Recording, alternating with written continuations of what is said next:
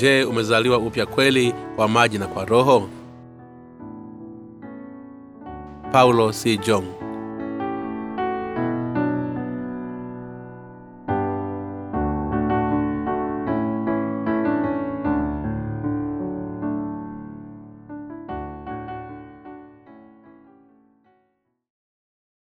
Yatupasa kwanza kutambua dhambi zetu ili tuweze kukombolewa marko sula ya saba mstari wa nane hadi mstari wa tisa. Ninyi mwaiacha amri ya mungu na kuyashika mapokeo ya wanadamu akawaambia vyema mwaikataa amri ya mungu mpate kuyashika mapokeo yenu. Marko sula saba mstari wa ishirini hadi mstari wa ishirina tatu akasema kimtokacho mtu ndicho kimtiacho unajisi. Kwa maana ndani ya mioyo ya watu kunatoka mawazo mabaya uwashelati wivu uuaji uzinzi tamaa mbaya ukorofi hila ufisadi kijicho matukano kibuli upumbavu. Haya yote yaliyo maovu yatoka ndani nayo yamtia mtu unajisi. Kwanza ningependa kufafanua nini maana ya dhambi. Kuna dhambi zilizoelezwa na mungu na nyingine kuelezwa na mwanadamu neno dhambi kwa kigiriki hamltia maana yake ni kukosea katika kulenga shabaha. Kwa maneno mengine ni kufanya jambo pasipo usahihi. Ni dhambi kutotii maelekezo ya mungu. Hebu natuangalie kwa awamu maana ya dhambi kwa mtazamo wa mwanadamu. Nini maana ya dhambi? Ni kutotii maelekezo ya mungu tagundua dhambi zetu kupitia dhamiri zetu ingawa kiwango cha ubinadamu kutotofautiana kulingana na jamii inayotoka. Hali ya kimawazo katika mazingira ya dhamira. Hivyo maana ya dhambi inatofautiana katika jamii na jamii. Kitendo cha aina moja chaweza kuwa kisiweze kuchukuliwa kama dhambi endapo kila jamii itakuwa na aina yake ya vipimo ndiyo maana mungu ametupatia vipengele vya sheria 613 ili vitumike kama vipimo halisi vya dhambi. Mcholo ufuatao unatueleza dhambi za mwanadamu sheria ya mungu dhamili ya mwanadamu uongofu na kanuni ya kijamii sheria ya kitaifa sheria ya kiraia. Hatupaswi kamwe kuweka viwango vya dhambi kwa kutumia dhamili iliyo kwa, anwa, kam, kwa kanuni zetu za kijamii. Dhamili za dhamili zisizo nazo ni jinsi ile mungu anavyoweza nini maana ya dhambi. Hivyo tusisikilize dhamiri zetu bali tulianganishe viwango vya dhambi zetu na amri za mungu. Kila mmoja ana wazo lake juu ya nini maana ya dhambi. Wengine huchukulia ni udhaifu hali wengine hudhani kwamba ni kutokana na kilema cha tabia.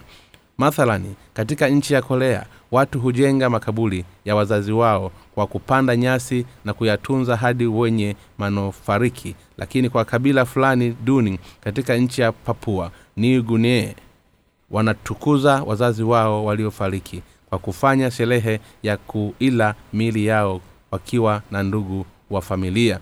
Sina uhakika sana endapo huipika kwanza kabla ya kula. Naiamini hupenda kuizuia mili hiyo isiliwe na funza. Utamaduni huu ni kielelezo cha mtazamo wa kibinadamu kuhusiana na dhambi ulio na utofauti.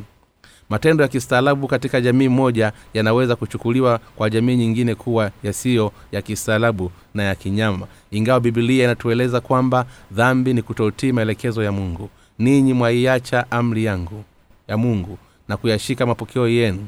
Marko sula ya saba mstari wa nane hadi wa tisa. Mwonekano wetu wa nje ni muhimu mbele za mungu kwa kuwa yeye huangalia kinacho kinacho moyo yetu. Kanuni za mtu ni dhambi mbele za mungu. Dhambi ipi iliyo hatari zaidi? Ni kupuuza neno la mungu. Kushindwa kuishi katika mapenzi ya mungu ni dhambi na ni sawa na kutoamini neno la mungu alisema ni dhambi kuishi kama mafarisayo ambao walikataa sheria ya mungu kwa kuizaai zaidi msisitizo wa mafundisho ya desturi zao. Yesu aliwachukulia kuwa ni wanafiki. Ni mungu yupi anayemwamini? Je unaniheshimu na kunitukuza? Unajivunia juu yangu lakini je unaniheshimu? Mara nyingi watu huangalia umbo la nje na kupuuzia neno la mungu ndani ya nafsi zao. Je wajua hilo? Matendo ya kuvunja sheria chanzo chake yametokana na udhaifu ambao ni maovu makosa tutafanyayo na upotevu tutendao kutokana na kutokuwa na wakamilifu siyo dhambi kuwa ndani yetu bali ni ku ni kukunguka katika usahihi. Mungu ametuta, ametufautisha kati ya dhambi na uovu. Wale wote wenye kudhalau neno lake ni wenye dhambi. Hata ikiwa hawana makosa ni wenye dhambi zaidi mbele ya mungu na hii ndiyo maana yesu aliwakemea mafarisayo. Katika nyakati za agano la kale kitabu cha mwanzo hadi kumbukumbu kumbu la torati ziliwekwa sheria zilizotaja zilizo nini cha kutenda na nini cha kutokutenda. Ni maneno ya mungu sheria yake. Haitowezekana kwetu kuzitekeleza katika asilimia mia moja lakini yatubidi kuzikubali kama ni sheria za mungu. Alitupatia hapo mwanzo na yatupasa kuzikubali kuwa ni maneno ya mungu hapo mwanzo palikuwepo na neno. Naye neno alikuwepo kwa mungu. Naye neno alikuwa ni mungu. Naye alisema na uwepo mwanga na ukawepo. Aliumba vyote na baadaye akaiweka sheria.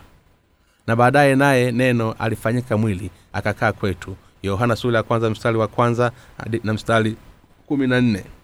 Ni kwa namna gani basi mungu alijidhihirisha kwetu alijidhihirisha kwetu kupitia sheria kwa maana mungu ni neno na roho sasa je bibilia inaitwa nini? Tunaita neno la mungu. Inasema, kwa, inasema hapo ninyi mwaiacha amri ya mungu na kuyashika mapokeo ya wanadamu. Vipo vipengele mia katika sheria ya mungu. Fanya hivi na usifanye vile. Waheshimu wazazi wako na kadhalika. Katika kitabu cha mambo ya walawi imetajwa ni kwa namna gani mwanaume na mwanamke wanapaswa kuenda, kuenda na nini wafanye endapo mifugo ikitumbukia shimoni hivi ni, ni baadhi ya vipengele mia katika sheria. Kwa kuwa haya si maneno ya mwanadamu tunapaswa kuyatafakari nyakati zote ingawa tutashinda kuendelea sheria zote tunapaswa kwa kiasi fulani kuzitambua na, kuziti, na kumtii mungu. Je kuna kifungu hata kimoja cha maneno ya mungu yasiyo sahihi? Mafarisayo waliziacha sheria za mungu na kuzifuata taratibu za mafundisho yao ya wanadamu zidi ya sheria ya mungu maneno ya wakuu hao yalichukuliwa nafsi za uzito wa juu zaidi juu ya mungu yesu alipokuwa duniani. Haya ndiyo aliyoshuhudia na ndicho kichoumiza moyo wake zaidi kwa kuona neno la mungu likipuuzwa na wanadamu mungu ametupa vipengele mia vya sheria ili tuweze kuzitambua dhambi zetu na kutuonyesha kuwa yeye ni mkweli na mtakatifu kwetu. Kwa kuwa sisi sote ni wenye dhambi mbele yake tunapaswa basi kuendelea na kuiamini na kumwamini yesu kuwa ndiye aliyeitwa na mungu kwa upendo wetu. Wenye kuweka eneno lake kando na kutokuamini watakuwa ni wadhambi wenye kushindwa kunenda katika neno lake pia ni wadhambi ingawa kuweka kando neno lake ni hatari zaidi. Wenye kutenda dhambi hii wataishia motoni kwa kutokuamini neno lake. Ni dhambi iliyo hatari zaidi mbele za mungu. Sababu ya mungu kutupatia sheria. Kwa sababu hii hii zipi mungu alitupatia sheria? Ni kutufanya tuzitambue dhambi zetu na, na hukumu yake. Sababu ipi mungu alitupatia sheria? Ilikuwa ni kutufanya tuzitambue dhambi zetu na kumrudia kwake kwa toba alitupatia vipengele mia vya sheria ili tuweze kuzitambua dhambi zetu na kuweza kukombolewa kupitia yesu kristo. Na hii ndiyo maana ya mungu kutupatia sheria. Walumi sura ya tatu mstari wa ishirini inasema kwa maana kutambua dhambi huja kwa njia ya sheria. Hivyo twajua kwamba sababu ya mungu kutupatia sheria ilikuwa si kuzilazimisha kuenenda nayo kwa, ma, kwa namna hii sasa tunapata kujua nini juu ya sheria. Ni hivi sisi tu wadhaifu kwa kuitimiza sheria yote na ni wenye dhambi sana. Tunatambua nini juu ya vipengele hivyo 613 vya sheria.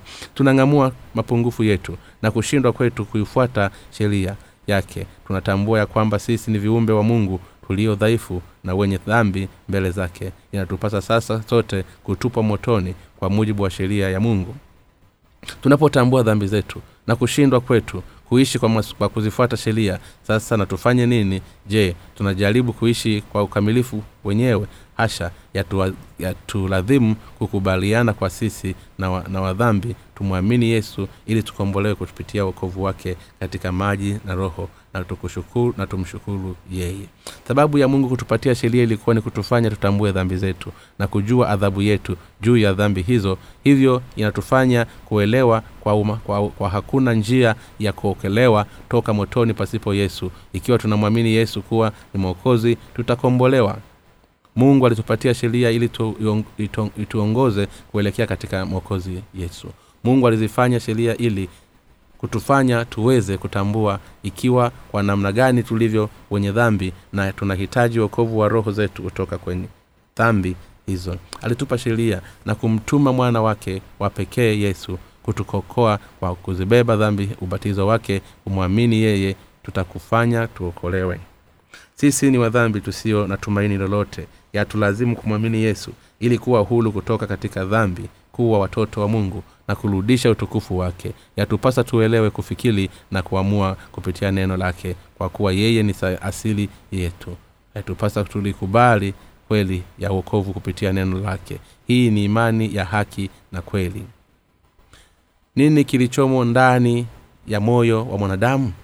Na tufanye nini mbele za mungu tunapaswa kuzikubali dhambi zetu na kumwomba mungu atuokoe. Ni lazima imani ianze kwa neno la mungu. Kwa kuliamini ikiwa sivyo basi tutaanguka katika makosa itakuwa katika makosa na imani isiyo ya kweli. Wakati mafarisayo na wanasheria walipomwona yesu akila na wanafunzi wake mikate huku mikono akiwa michafu wasingeweza kusahihisha hilo ikiwa wangeliweza. Katika mtazamo wa neno la mungu neno lituambia chochote kinachoingia ndani ya, mwi, ya mwa mtu mtokea nje katika najisi kwa kuwa huenda moja kwa moja kupitia tumboni na kutoka nje na kiurudi moyo. Kama isemavyo marko sula saba mstari wa ishirini hadi wa ishirina tatu akasema kimtokacho mtu ndicho kimtiacho unajisi. Kwa maana ndani ya mioyo ya watu hutoka mawazo mabaya uasherati wivu uuaji uzinzi tamaa mbaya ukorofi hila. Yesu alisema watu ni wadhaifu kwa kuwa wamezaliwa na dhambi ndani ya mwao. Je waelewa maana yake? Tumezaliwa dhambi kwa kuwa sisi si uzao ni uzao wa adamu.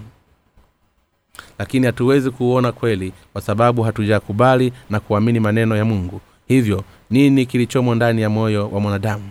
Ujumbe uliopo hapo juu unasema ndani ya moyo wa watu kutoka mawazo mabaya uasherati wivu uuaji uzinzi tamaa mbaya ukorofi hila ufisadi kijicho matukano kibuli upumbavu. Aina zote za uovu kutoka ndani ya mioyo ya wanadamu na kuwatia unajisi. Imeandikwa katika zaburi nikiziangalia mbingu zako ni kazi ya vidole vyako. Mwezi na nyoto ulivyoziumba mtu ni kitu gani hata akukumbuke? Na mwanadamu hata umwangalie. Zaburi sura nane mstari wa tatu hadi mstari wa nne. Kwa nini mungu mwenyewe ametutembelea? Anatutembelea kwa sababu anatupenda. Alituumba na kutuonea huruma kwa kuwa tu wa dhambi. Alizifuta dhambi zetu zote na kutufanya watu wake bwana bwana wetu. Ni kwa namna gani jina lako ni la kuheshimiwa duniani pote na mbinguni? Mfalume daudi aliimba zaburi hii katika kitabu cha agano la kale alipotambua kwamba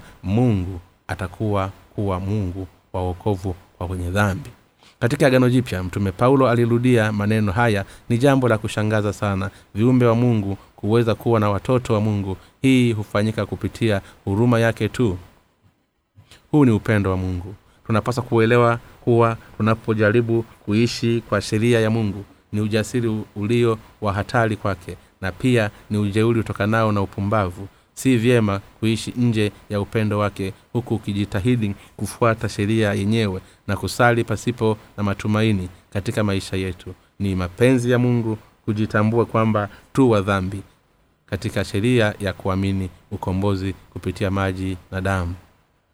Ni yesu neno lake limeandikwa katika marko sula saba mstari wa ishirini hadi ishirina tatu. Kimtokacho mtu ndicho kimtiacho najisi. Kwa maana ndani ya mioyo ya watu hutoka mawazo mabaya uasherati wivu uuaji uzinzi tamaa mbaya ukorofi hila ufisadi kijicho matukano kibuli upumbavu. Haya yote yaliyo maovu yatoka ndani ya moyo nayo yamtia mtu unajisi.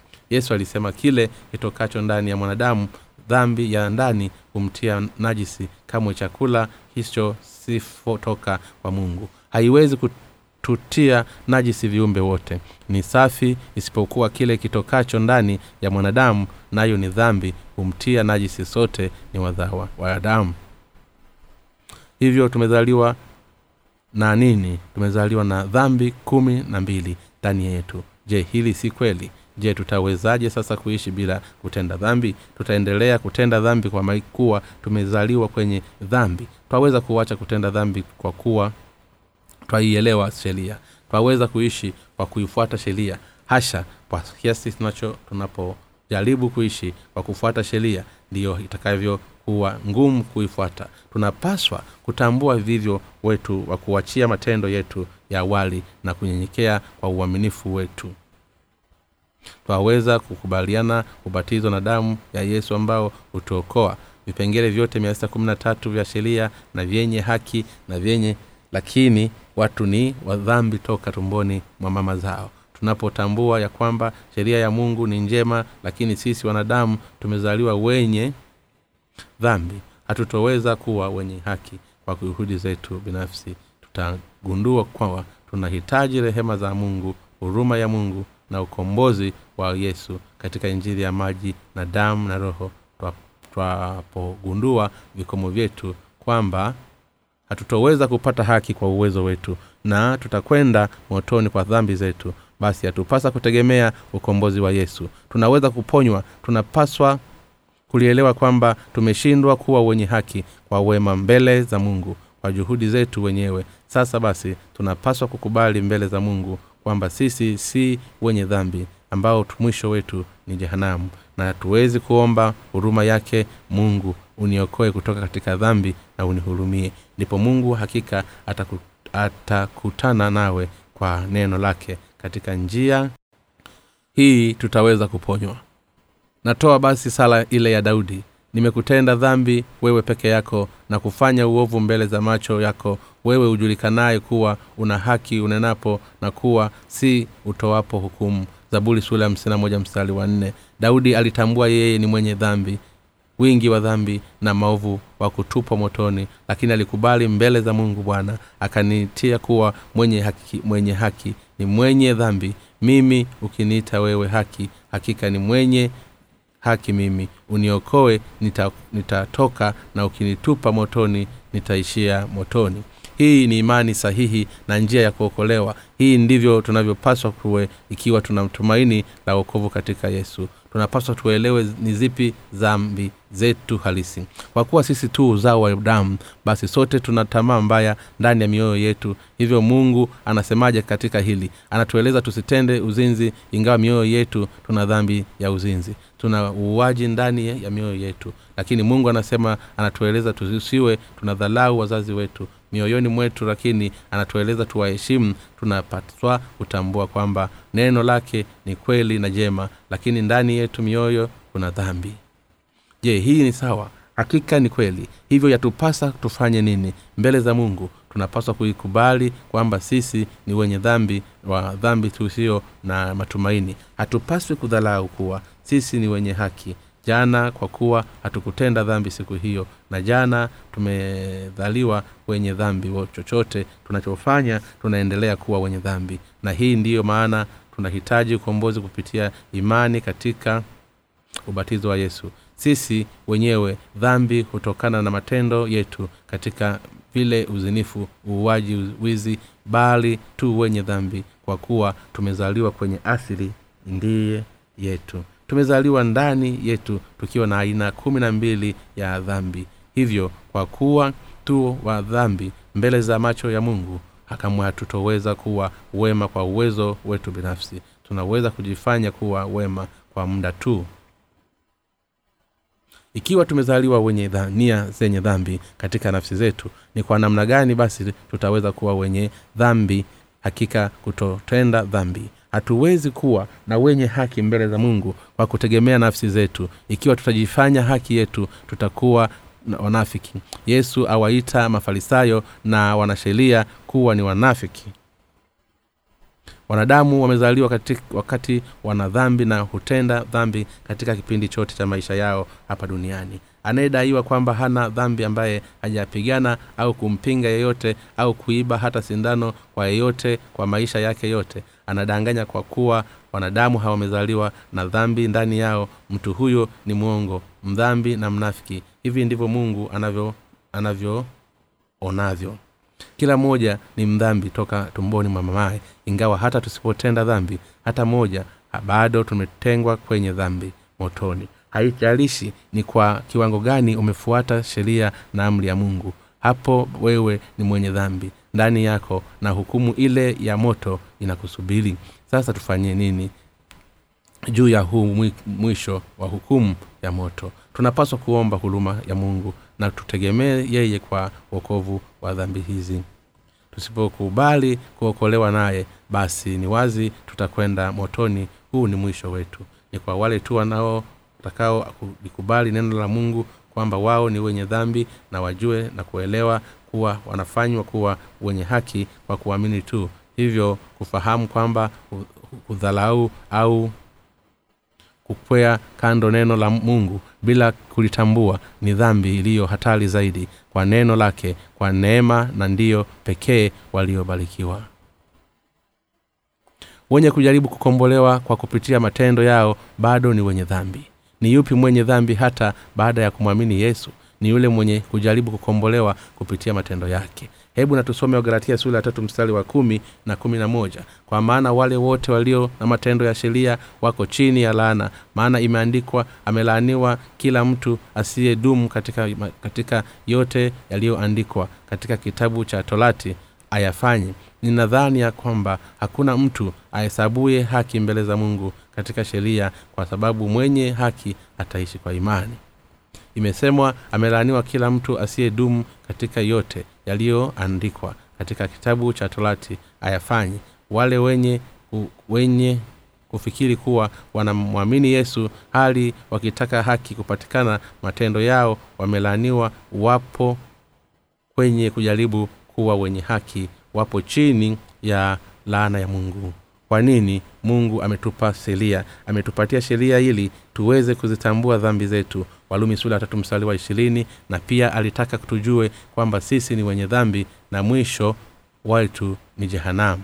Amini ubatizo wa yesu mwana wa mungu na uzaliwe upya kwa maji na kwa roho. Ndipo utakapoelewa dhambini kuwa mwenye haki hupata uzima wa milele na kwenda mbinguni na uwe na imani moyoni mwako dhambi kuu ya majivuno duniani. Ni ipi iliyo dhambi kuu ya majivuno duniani?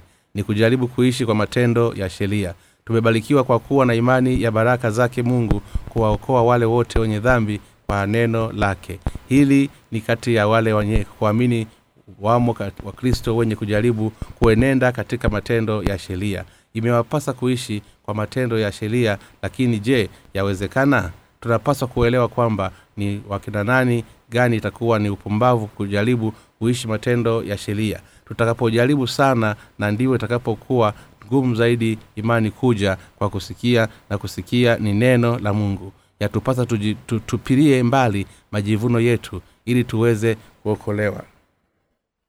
Yatupasa tuache vipimo tujiwekeavyo ili tuweze kuokolewa tunapaswa tufanye nini basi ili tupate kuokolewa yatupasa tuache kujiwekea vipimo vyetu? Kwa maana gani mtu ataokolewa? Itawezekana pale tu mtu atakapotambua yeye binafsi kwamba ni mwenye dhambi. Wapo wengi ambao hawajakombolewa kwa sababu hawataki kuachana na imani potofu ya juhudi zao binafsi. Mungu anasema kwa wale wenye kuzishika sheria wamelaaniwa wale wenye kuamini kuwa wataweza kuwekwa haki toka kwa hatua hadi hatua kwa kujaribu kuishi matendo ya sheria baada ya kumwamini yesu wamelaaniwa. Wanamwamini mungu lakini bado wanafikiri kwamba wanapaswa kuishi katika sheria ile huendelea katika maovu.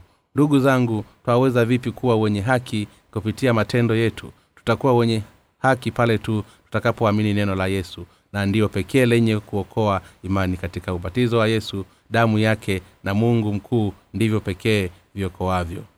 Na ndiyo maana mungu alitenda kanuni ya imani kwetu iwe njia ya kuwa wenye haki mbele zake. Ukombozi katika maji na katika roho hauhitaji matendo ya sheria ya mtu bali ni imani juu ya neno la mungu. Mungu ametukomboa kwa amani na huu ndio mpango uliokamili katika uokovu wetu.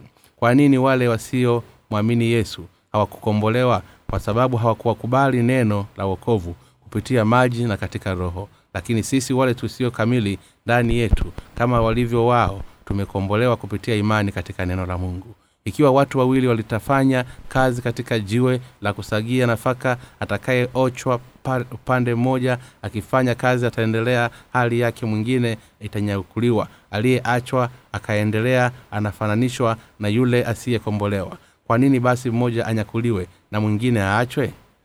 Sababu ni kwamba yule mmoja alisikiliza na kuamini neno la mungu hali mwingine alifanya kwa bidii kutenda matendo ya sheria na kutupwa jehanamu. Mtu huyu alikuwa akitamba kuelekea mbele za mungu lakini alitupwa mbele kama mdudu mchafu amtambaaye mtu. Ikiwa mtu anajaribu kutambaa ili kumfikia mungu kwa matendo ya sheria hakika atatupwa motoni na ndiyo maana tunapaswa kukombolewa kwa imani katika maji na roho. Kwa maana wale wote walio wa matendo ya sheria wako chini ya laana. Maana imeandikwa amelaaniwa kila mtu asiyedumu katika yote yaliyoandikwa. Katika kitabu cha torati ayafanye ni dhahiri ya kwamba hakuna mtu asiyehesabiwa haki mbele za mungu katika sheria kwa sababu mwenye haki ataishi kwa imani. Wagalatia sura ya tatu mstari wa kumi hadi kumi na moja. Warumi sura ya kwanza mstari wa kumi na saba usipoamini neno la mungu ni dhambi mbele zake na kwa kuongezea vile vile ni dhambi kulipuuzia kwa kujiwekea mipimo binafsi. Mwanadamu hawezi kuishi kwa kuifuata sheria ya mungu kwa kuwa amezaliwa na asili ya dhambi ndani yake na ataendelea kutenda dhambi maishani mwake. Tunatenda dhambi hapa leo na kesho pale kidogo hadi kufikia mahali pote tunapokwenda yatupasa kuelewa kwamba sisi tu ndani ya mwili usioweza kuacha kutenda dhambi. Mwanadamu amefananishwa na ndoo iliyofurika mbolea ambayo imebebwa kuvuja na kumwagika. Kila pahali ipitishwapo ndivyo tulivyo tunamwagika dhambi pia pahali tunapopita. Je waona hiyo? Je unaweza kuendelea kusema kuwa wewe ni mtakatifu? Ikiwa utajigundua hivyo binafsi hutojaribu tena pasipo matumaini kujitafutia utakatifu kwa kuamini katika maji na kwa damu ya yesu. Wale ambao hawajazaliwa upya wanapaswa kutupi, kutupilia mbali mioyo yao migumu na kukabiliwa kama wao ni wadhambi mbele za mungu na ndipo watakapopaswa kurudi tena la neno la mungu na kugundua kwamba waliokolewa kwa maji na kwa roho. Mungu wa mbinguni na akubariki. Amen